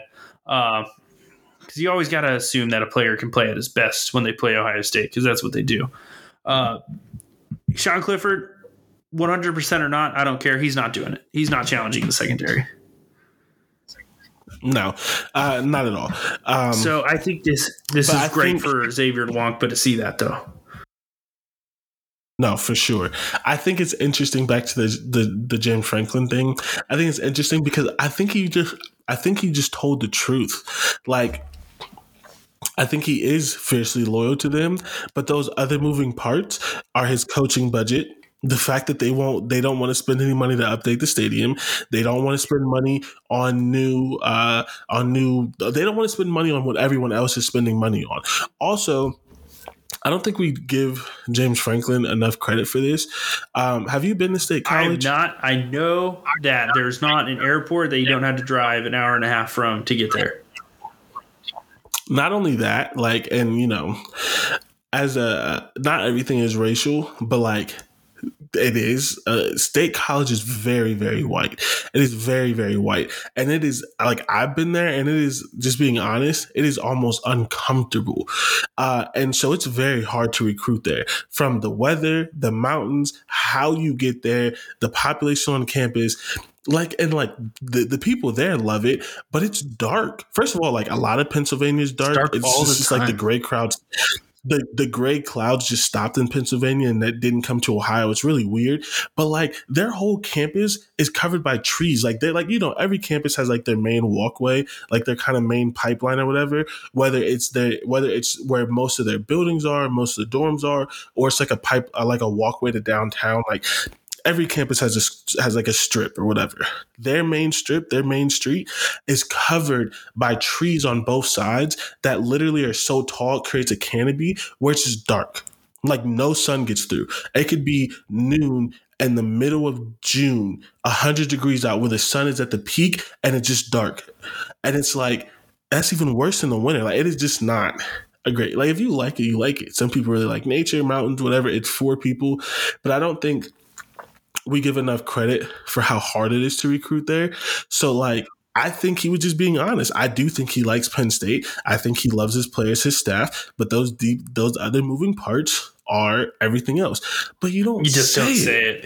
You It's just don't say it. It's an idiot. And yeah, I think Penn State fans are very much, uh, you know, we all know Joe Paterno's tenure did not end in, it ended in terrible terms, but what Joe Paterno was able to accomplish over his 40 years in coaching was in insane because he was running into those same problems. And I, I think people don't realize if Penn State didn't have that longevity of success, the brand it would be would not be near what it is now. All because of honestly 48 years of being really good at football. And I did say great, but they've always been a really good football team. And James Franklin continued that. And, you know, we were joking before the show. I think James Franklin's literally Jim Harbaugh, but he had a tougher job when he got there. He had lower expectations when he got there. So his 7 and 14 against rivals is a lot different than Jim Harbaugh's 7 and 14 against rivals. But they're the same coach. They are really good when no one expects them to be, and they're really bad when they play someone that's better than them and they're supposed to be contemporaries with. Uh, but that's kind of leading us into some of the final conversations about Penn State. You know, James Franklin's not fully there. You can tell it's all over the wall. It's written all over State College. It's in every single tree, probably written on it, carved into it. James Franklin's gone. Uh, but I guess this takes us in. You know, Sean Clifford said he's going to be 100% by Saturday. Uh, both of me and you are not buying it. Does Penn State have any game breakers outside of Jahan Dotson? I just don't see any. Do you, like defensively? They've got pretty good linebackers. Uh, they've got a very savvy, experienced secondary, and their defensive line's okay, but their defensive line's been riddled with injuries. So I just don't know where they match up and where they could win matchups regularly against Ohio State. Yeah, no. Jaquan Brisker is great. He's really He's good. good. Um, I like there's still some credit to I know we haven't talked a lot of X's and O's and maybe we probably should have, but there's a lot of things to talk about. It is whatever. Um, there's a lot of uh, you know, good players on their team. Their defense is, is pretty solid and it's not like even if Ohio State does blow them out, it's not going to be easy in a sense. Like they may put up the points, but it like they're gonna have to try a little bit harder. Um, and maybe it doesn't look that way, but just know they're gonna have to try a little harder. They're gonna have to put it into a little bit of extra gear.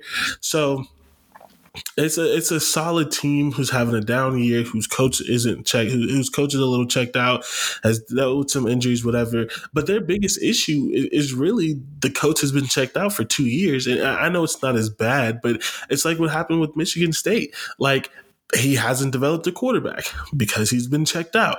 There, like you start losing some of those really good players. He hasn't developed an offensive line because he's been checked out. Like the defensive line is the defensive line is solid, but the defensive line is solid largely because of transfers because he's been checked out. Like his last really like all of his good playmakers when he wasn't checked out have left. Saquon Barkley, Micah Parsons, um, Miles Sanders, who didn't have it. Chris got like those players. That, yeah, they're not there there's no Allen Robinson walking through the door tomorrow.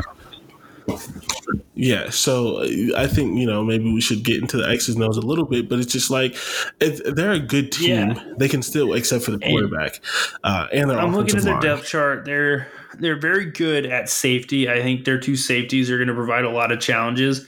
But when I was, I've worked on my film preview throughout the week, just kind of watching some of their games. They do a lot of man coverage, so oh, they're going to be really challenged with Ohio State, and they blitz a lot. So if the offensive line shows up and can protect, and they can't get pressure, this can be a very long day for them. Yeah, and I honestly think it's going to. I think it's going to be.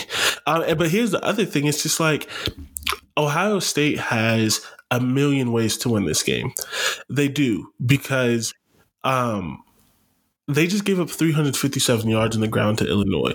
So if for some reason CJ Stroud can't throw the ball, Henderson's going to be fine. Like Ohio State, like like, and if for some reason they figured out how to stop the run after just giving up 357 yards, like you said, man coverage blitzing, they're going to beat them through the pass. Um, there's, it's I, just like, there's no way this, Ohio State. This is like the first game I think where we think can Penn State's offense reasonably score more than 28 points this week? Yeah, no, and can their defense hold this elite offense to less than 28 points this week? No, they could hold them to yeah, 30. I think the, the, the lowest hold- point total I think Ohio State has this week is 31. And I don't yeah, see Sean Clifford but, and that offense being able to put up 31. Mm. It would have to be. It would have to be. Um, Jahan Dotson on a punt or kickoff return. It'd have to be Jaquan Brisker or anyone on that defense, fumble recover for a touchdown, safety, intercept, like and there's pick six, something like that. Like that offense is not lining up in front of this defense and moving up and down the field to the tune of four or five touchdowns. It's, it's just not. not happening. And it's not like we've seen Sean Clifford. We know Sean Clifford. He's not good enough to do it. We've seen healthy Sean Clifford because as much as they He's lie not healthy. he is He is not, not. going to be healthy. There's no way. We talked about this so much. There's no way he could go from looking like he did throughout that nine overtime game against Illinois. There's no way. He did not look healthy for a second of that game. Because, because okay, okay, I get it wasn't the best pass, but if he was healthy, he's catching the Philly special and scoring. and he was nowhere close to it. Like he didn't look like he was an athlete, and that's not that's And no he's shade pretty- to he's a pretty good athlete because he shouldn't have. Yeah, that, like that is no shade to him. He should not have been playing. And I get it. You know, it's football. It's college football. Like we tell people to be tough and to play and stuff like that. And if you can physically play, whatever, whatever. Like I get all of it, but he he shouldn't have been playing. That was very clear. Again, the only reason he had to play is because James Franklin's been checked out and couldn't develop a backup. That that sh- that could have been their Akron. Illinois is not that good. they're good. bad. Their They're a bad team. should be good enough that they could have sat him and said, "We're sitting you for Well, Ohio yeah. State. You need to get healthy for this stretch run of Ohio State, Michigan, Michigan State. Our backup can handle this because This Illinois." this thing, this is where I'm going. And you keep saying James Franklin checked out, and I agree because they lost Will Levis, Will Levis to the portal. Kentucky's been awesome this year outside of the Georgia game. That was their experienced backup, and they didn't go and replace him with someone. Even if it's a Gunnar Hoke, even if it's a Chris Chuganov, you just need someone who's been there before. Well, first of all, that was their Dwayne Haskins.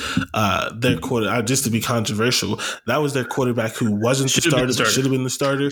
The only the only difference is Dwayne Haskins. Actually, that was their Joe Burrow. That's the much. Nah, well, he's not no, good enough to be. Joe Burrow. because Joe Burrow. Yeah, Joe Burrow actually lost the job fair and square. Yeah, it's just it's Dwayne Haskins who didn't get Yeah. the job eventually. Like he should John have been the Clifford starter. was the safer older- choice. the- but Will Levis had the ceiling that could have could have taken Yeah. over some humps because he he's got a cannon for an arm. Like with the first I few mean, times I saw Will the- Levis play, I thought he was Archer Satowski. But now I'm seeing him with some real coaching and a team that believes in him. This dude can play football. Yeah, I mean, look at them with Kentucky. They they they have one loss, and it came to Georgia. Like, there's no shame in that. He looks really good, and and I've watched. I had someone. I, I don't know. I had someone argue with me up and down for like two days that they made the right choice, Sean Clifford over Will Levis, and I'm just like, man, I'm so glad that you trust your coaching staff for some reason. The same coaching staff that's had like three offensive coordinators in three years, while watching Will Levis be better at Kentucky. Like, I'm glad you, like, I'm really glad you believe in that, but um. I don't, and I don't know why you do. Honestly, Yeah, yeah, and you know it's funny because we got Mike Yurcich, and he was always like super pissed that he wasn't allowed to call plays and he didn't really have much of a say in the offense when he was a quarterbacks coach. So he went to Texas. Guess what he didn't do there? He didn't call plays, and now he's finally got to call plays, and his offense ranks worse than the last three offenses he was a part of. So that's hilarious to me. Uh, Mike Yurcich and Alex Grinch, one and the same, just on different sides of the football. Uh, but yeah, I guess like at the end of the day, you know, we'll get into some Ohio State stuff to close it out. The more keys, and I don't know if we're going to do this in a one, two, three type of keys way, but like just some things that Ohio State needs to do to win. I think literally we've laid out keys every single week that are pretty straightforward, and Ohio State done them every single week. So I don't even know if we need keys anymore, or if we should just repeat ourselves from the last like four weeks. Uh, obviously, they need to come out with energy. Obviously, they need to establish the run game, and then on defense, uh, you know, uh, this is my this isn't even a key. This is just what I want. I just don't want the defense to give up a first series touchdown. If they could do that for the first time, and I don't even know how long. First series, zero points. How how hard do you think that's going to be? I mean,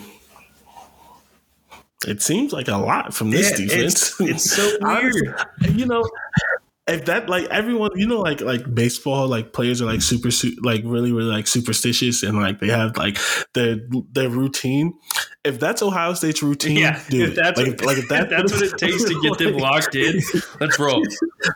like, like the like those like those boxers and fighters who have to get punched yeah. in the mouth first, or like they have to see a little bit of blood, and then as soon as they see blood, they're like, all right, it's time to go. Like, like if that's what you have to do, now. do it. But like it would be it, it, it would be cool if you were dominant yeah. from the Ohio beginning. State's defense is a dude in the bar who wants to get punched in the face just so he can beat the crap out of someone. He's like, punch me. Just me in the face, man. Um, but yeah, I guess, all right, you could lead us off. What is your main key for Ohio State offensively this week going into this game? Offensively?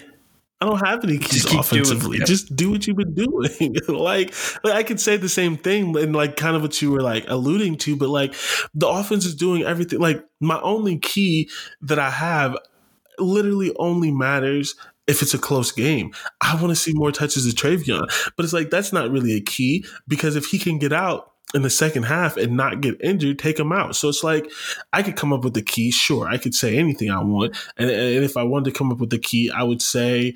Um, I would say my key is establish the run because they do have a good safety. And I do think if you come out early trying to throw and they get an interception or something like that and they get rattled, yeah, I, I, think it can kind of flip momentum. So I would come out like who was it? Rutgers.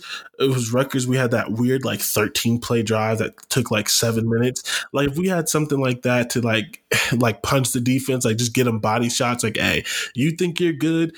So sure, that's my key. But it, it's really just just don't revert. Like, not that you have to score 50 points or that oh, would be cool, but like don't revert with your creativeness. Don't revert with your play calling. Don't revert with your aggressiveness, and just keep the blend that you're doing. And yeah, I'm, I'm, with you. If Ohio State can score 50 points in this game, I'm ready to say they're going to win the national championship. Like, honest to God, you'll hear me say that on the instant recap. Uh, but my key is to, uh, how do you say this? Uh, just play against the blitz well. You know, protect well against the blitz in pass protection give CJ Stroud clean pockets when they bring six. So if TreVeyon Henderson stays in and blocks and they take the six, just give them clean pockets because it's going to be a long day for the corners if they could keep CJ Stroud clean. And then for CJ Stroud, if a blitz does come, be ready to hit the hot route. Just get it outside, get it to TreVeyon. We've seen some beautiful things happen. Uh, Get it to Jeremy Ruckert. That's my key. That's my key. Four catches to Jeremy Four Ruckert. catches, two touchdowns. Four catches and a touchdown. Oh, you went two. You went aggressive. I was just going to say yeah, eight touchdowns. Yeah. Honestly, it's like, the same thing. We just need five different players scoring five touchdowns. It's been my favorite hey. way to win. Um, I'm not. I'm not mad at that. So defensively, uh, keys to the game for you. So I actually do have defensive keys. Um, I'm not I'm not there yet with the defense. I'm not ready to buy in. Give me one more game of like, well, first of all, this is not a key. I let me ask you this question first. What's up with the D line rotation? Like, not that it's a bad thing, but like Jerron Cage was getting in there. Some Tyleik Williams was in there. It's, it's just like, we're, we're like is it like six health? deep at tackle right now Cage? of like guys who are I, I'm, I'm like would I'm seeing some names, and I'm like, at this point, you typically lower yeah. the rotation, not put more. Yeah, you're getting, you're there. seeing Haskell, um, you're seeing Williams, you're seeing Antwuan Jackson, you're seeing Jaden McKenzie, Jerron Cage, like, and you're making like Mike Hall. They're making uh, plays. It was a blowout, but yeah, that's yeah. great, and I'm not so, mad about it. If we could play five guys and they produce, that's big. Come time. on now. I mean, I, I would like to see a little bit more Tyreek Williams. Well, I think that's like, just Tyleik fan Williams, service at that point. Yeah, but as far as yeah, whatever. Um, so my key is I just need to see it again. I want more pressure with four, more pressure with four. Um, I want to see that it wasn't a fluke. Uh, I want to see. I don't care who it is. Everyone seems to have a game. I don't care if it's Zach Harrison again. I don't care if it's Haskell Garrett, Tyleik Williams. Who I don't care. Man, maybe it's Jack Sawyer this week. I just want to see some consistent pressure and, uh, Sean Clifford being uncomfortable. Yeah, dude, Zach Harrison almost had three and a half sacks one didn't count, and then one got turned into a TFL. That's freaking crazy. Um, I, I want to see. I want to see. This is my key to the game. I, I think shutting down Jahan Dotson. I think if you can shut him down with either bracketing him, you know, doubling him, finding ways to just kind of limit him. I don't think any of the other receivers are good enough to provide a challenge. So if Ohio State can shut down Jahan Dotson, Penn State's going to have a really long day because it doesn't matter if it's Noah Cain, Devyn Ford, whoever's in at running back, they have not been able to get anything going in the run game. Sean Clifford's been one of their best running threats this year, and I don't even know if he knows where he's at half the time at this point with how much he's getting beat up. So if they can limit Jahan Dotson, I think Ohio State wins this game by I don't even want to know. I'm not going to put my score prediction out there till the very end of the show, but a lot. Uh, so I, I think covering Jahan Dotson's my number one key.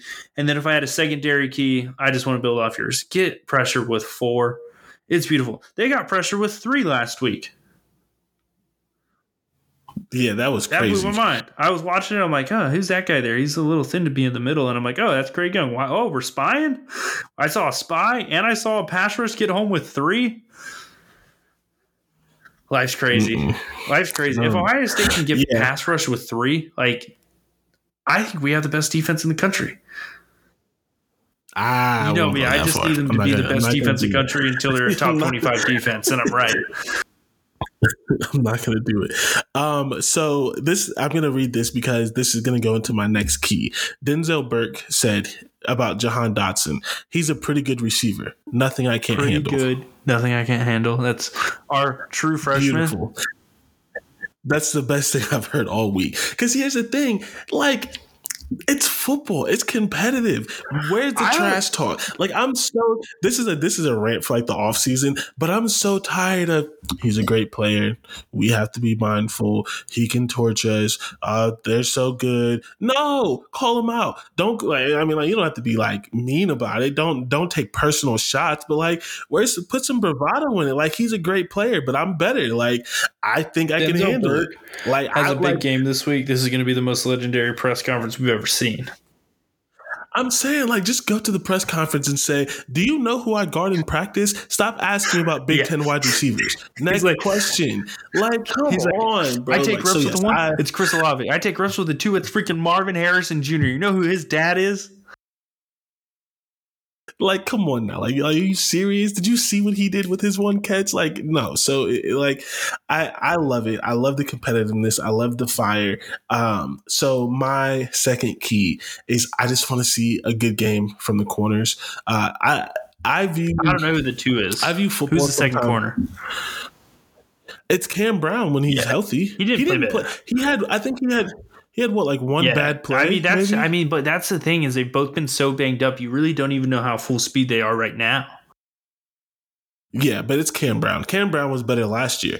Cam Brown was our best corner last year. He was better than was um. Shaun Wade. And then Yeah, and. I, I think you know the safeties have been the most improved, like the actual behind the line safeties. I mean, Bryson Shaw's not making me mad Yeah, it's crazy. game. Neither So- Tommy E, but, But I also think that's more. Oh.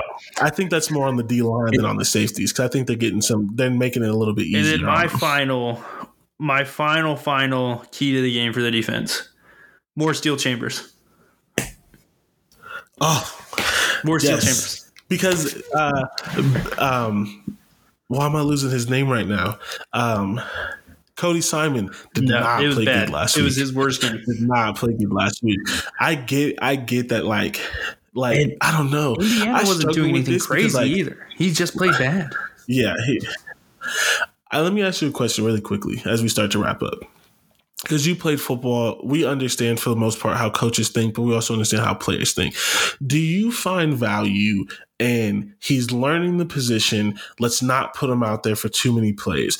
Or do you find more value in when he's out there, he's making plays? So just like not entirely like throw him to the wolves, but kind of throw him to the wolves. It feels like the and I want to preface it. It feels like they're kind of babying Steele Chambers because he's new to the new to the position. But every time he's out there, he's making plays. So like, where do you fall on? So with Steele where I fall. Chambers, I've seen enough. That guy needs to play as many snaps as he can physically get out there because he's only going to get better. With a young guy whose confidence can kind of like falter, you know, because Cody Simon's been a linebacker his whole life, but playing at this level is new because like the bigger players, the more physicality. You know, there were times in high school where Cody Simon was probably the biggest player on the field. So, like, with Cody Simon kind of being younger, I think sometimes, you know, having a more experienced, more like tough Borland esque type player in there next to him would be better. I, I just don't know uh, because he's younger. He's going to learn that no matter what. He's going to learn regardless, and he's got time. But yeah, with Steele Chambers, I, I don't think there's any value in keeping him off the field. I, I think there's zero value. Yeah. Yeah, I mean the one play that he had, and I, I really wish like we could like pull it up, but I'm sure you've seen the clip. He reads that it's an outside run, but it's supposed to go off tackle. So he comes, he he there's an open guard who's supposed to block him. He block destructs the guard with his eyes on the running back. The running back sees that that hole is not open and tries to bounce it outside, and he beats him outside. Like like it's it's it's not even He's like like there's some so plays where it's just like it looks like a great play. Right. And it's just like that's a big play because it's like there's some plays where you know it's going outside, they immediately go outside, you just run, you sprint as fast as you can, tackle them in the backfield. No, he ran to the right gap. He closed the hole because that's where the running back wanted to go, and still beat the running back outside and made the play. And and and he was so fast, he almost over pursued and had to make the tackle with one hand because he got out there so fast, beating the running back to the spot. I, have seen enough. Every game, he does something that no other linebacker can do currently, not in, the nation, but like on our on our current roster, no one else can do. Put him out yeah, there. I, I think he the defense is different when he's out there, which is kind of like where I'd stand. Like the defense is different with Ronnie Hickman out there. Like there's a major drop off when he's not in the game. Uh, you know who's been really good too that I want to see more of outside of Steele Chambers, and I don't know how we get him on the field. Kourt Williams. In his mop up duty, he has been an yeah. absolute monster. But that's a good problem to have right now. Because remember at the beginning of the season when we were young. all complaining, like, God, all our defenders suck. Well, now, yep, all our defenders are pretty good. Now it's just about cleaning up the mistakes. Yeah, I'm, I'm getting there. I'm saying nine out of the 11 guys on the field, you know, we've got 17 and 36 on there sometimes. And outside of that, oh, and sometimes Cody Simon. But outside of those three guys, I'd say we're pretty consistent now. I do want to give some credit because I feel like when you talk negatively about a player, you also they should give credit. Not making us mad as much. We gave him credit. It's 17 yeah, Lathan Ransom Shaw. or is that Bryson uh, Shaw? Ransom's been pretty tough too. He's 12. Yeah, so so 12. So Lathan Ransom and Tommy E have both made some like plays that like I had to question if it was them. Like Lathan Ransom like got under a block and made a tackle in the backfield. He was talking his trash and I loved every second of it. Like it's like okay. And here's the thing like they're young, so this is game this is game seven. So by game seven, they should be better. Like everyone's getting better. But it's like, okay, you're starting to see the development. And so I just feel like, especially from me, who was really hard on them, um, I gotta give him some credit. I'm not fully ready to give Bryson Shaw credit because I think, but what I will say is Bryson Shaw was always going to look better in a two high show. And he was always going to look better when the D line was better and setting the edge and stuff like that. So he wasn't having to make a whole bunch of one on one tackles. So while I still think his ceiling's a little limited, he's playing to his it's, potential because they're yeah. not playing him out of okay position. It's okay to have a tough Portland type player when he's in the right scheme. Where his ceiling's right. low, and now but he, he can do his job really well, and that's what they're doing. Yep. So, I mean, like, if we get Xavier Nwankpa or Zion Branch or something, one of them may take his position as a freshman. That's fine, but he's going to be a good role player, uh, and I think he has a lot of room to grow. They're all young. Like that's the biggest thing. A lot of them and are young. It's going to be good. Um, I mean, by the end of the year, it's going to be a lot different. And the best part is we're not playing an offense that's really going to challenge them in a passing game. So they really just get a settle. And the run game will get tested, but the passing game, we're pretty much in the clear until we possibly make it to the CFP. No, they'll test us more in the passing game than the run game. Oh, you meant like I thought you were just talking yeah. about Penn State. Penn State yeah. can't run the ball. I'm just talking in life. general. I, I, Penn State can't test. I don't think they're oh, going to test yeah. the defense all that much. If I'm being honest, and that takes no. us into our final mm-hmm. score prediction because I, I, I'm ready to say it, dude. I'm ready to go. If you if you want to wait I got fifty. I got no, fifty six to like six. I, I, think it's gonna be a blowout. Uh, and you know what? I'm gonna give him a touchdown because oh. Jahan Dotson, fifty six to thirteen. And I will say this: I'm going to put this out there for you. The biggest blowout Ohio State's had over them was 63 to 14. Hmm. I just don't feel like Penn State's there. Anyway. Yeah, I, I, I have that too because we like we're gonna get a punt return or, or a defensive touchdown, and that's what's gonna put yeah. us there. Yep. I yeah. I honestly, I think your score is perfect, fifty six to thirteen. I I can't really do any better than that. Yeah, so I think that's the. I the spread's the twenty. The spread's been twenty every week since Ohio State's had that Tulsa game, and they've covered it every single week. I don't think their defense is good enough to slow us down enough to keep their offense in it. And once Ohio State's got three or four touchdowns on them, it's over. But I do think Jahan Dotson's going to make something happen. Are we sure? I, am sure he's he good, didn't make man. nothing happen again. He didn't make. He is. He ain't make nothing happen against. Yeah, Illinois. that's more on Sean. Clifford. Uh, yeah, no, Sean Clifford's bad. it's just like, it's just, that's how out I'm on. Like this whole week, like everyone's like, ah, we don't seem to be taking. I'm not taking Penn State seriously. Uh, the teams for sure. We read it in the pressers. So, yeah, we're both on 56 to 13. I think we're gonna kick the shit out. And I hope they put this up bulletin board material, James. He doesn't even have a bulletin board right now. That's how out in Los Angeles he is. He's starting to pack yeah, up his house. they house. already got the moving trucks. They they've got the pod storage. They've got the they've got the moving truck there. They got the movers getting ready to take some stuff now. So uh, they don't. Yeah, oh, so for sure. He's talking to he's talking to a real estate agent. Yeah. His wife, but he's no. not doing it. His, his, his, wife just wanted to see They're what the house is valued at. yeah, so that's where so. we're at. Uh, me and Jordan are very much we're back to our cockiness oh. as Ohio State fans. Like it's time. Like Bucks by fifty. I say it every week. This week I believe it. Penn State, like you said, Ryan Day's got a chip on his shoulder at any slight. Ooh, Penn State always plays this close. No, they don't. Not anymore. That's done. Yeah. You know how? So, like I final thought before our social media. You know how everyone's like they're not our rival. Ryan Day's going to make sure that's are. known. Well, first of all, yes, they, they are. They are. Like, like they, are not technically historic, they're not our historical rival, but they're a big, they're a bigger rival than Michigan. They're a, comp- they're a bigger competitive rival right now they're Michigan State. Like like Michigan's main rival is us, but Michigan is still their Michigan State yeah. is still their rival. It's a little little brother esque yeah, type thing, but like you can have more than one rival, and so they they are our rival. But they just people just don't call yeah. it that. And, and Ohio I'd State fans are so more, solely Death Star focused on Michigan that it makes sense. Illinois, me, I'd say at this point. Is Illinois? Oh, we have a trophy rivalry with them, and I'd still t- say Penn State's more of our rival than they are. Yeah, that that was just something cool they wanted yeah, to do. So yeah, they're Ryan Day, but Ryan Day is going to make a point. He's like, no, they're not. That's what he's going to say.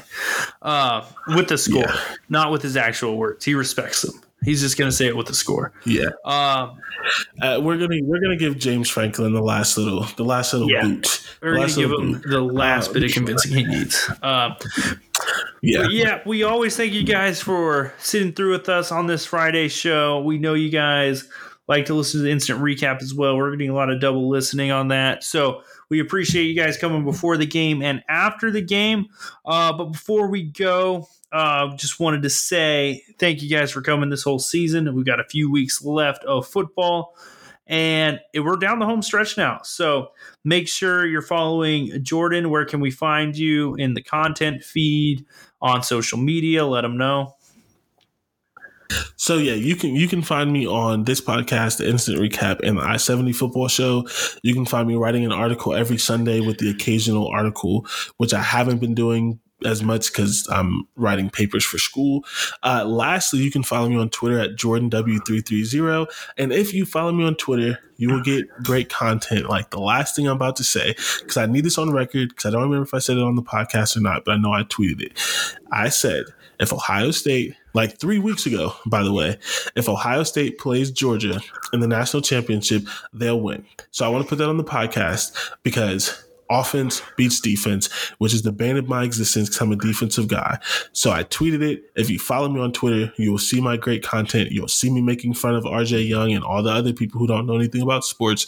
But you'll occasionally get a nugget that if it happens, I will tweet about for the next six months And that is it on the podcast and on Twitter. If Ohio State plays Georgia in the national championship, they are going to beat them because their offense Yeah, is it's better. vocalized. And you guys That's said it. you guys heard me say it. If Ohio State wins by 50, it doesn't matter if they play Georgia or not. They're winning the national championship. So uh, you guys can find me at Chris Rennie CFB on Twitter and in the content feed with the Buck Off podcast that you're listening to now, the instant recap show with Jordan as well.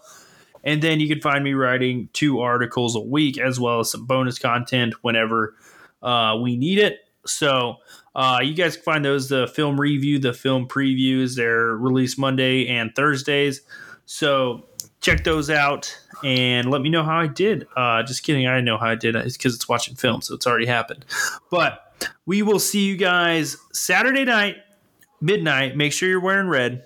Final message. And that is it for today. Go Bucks. Go Bucks.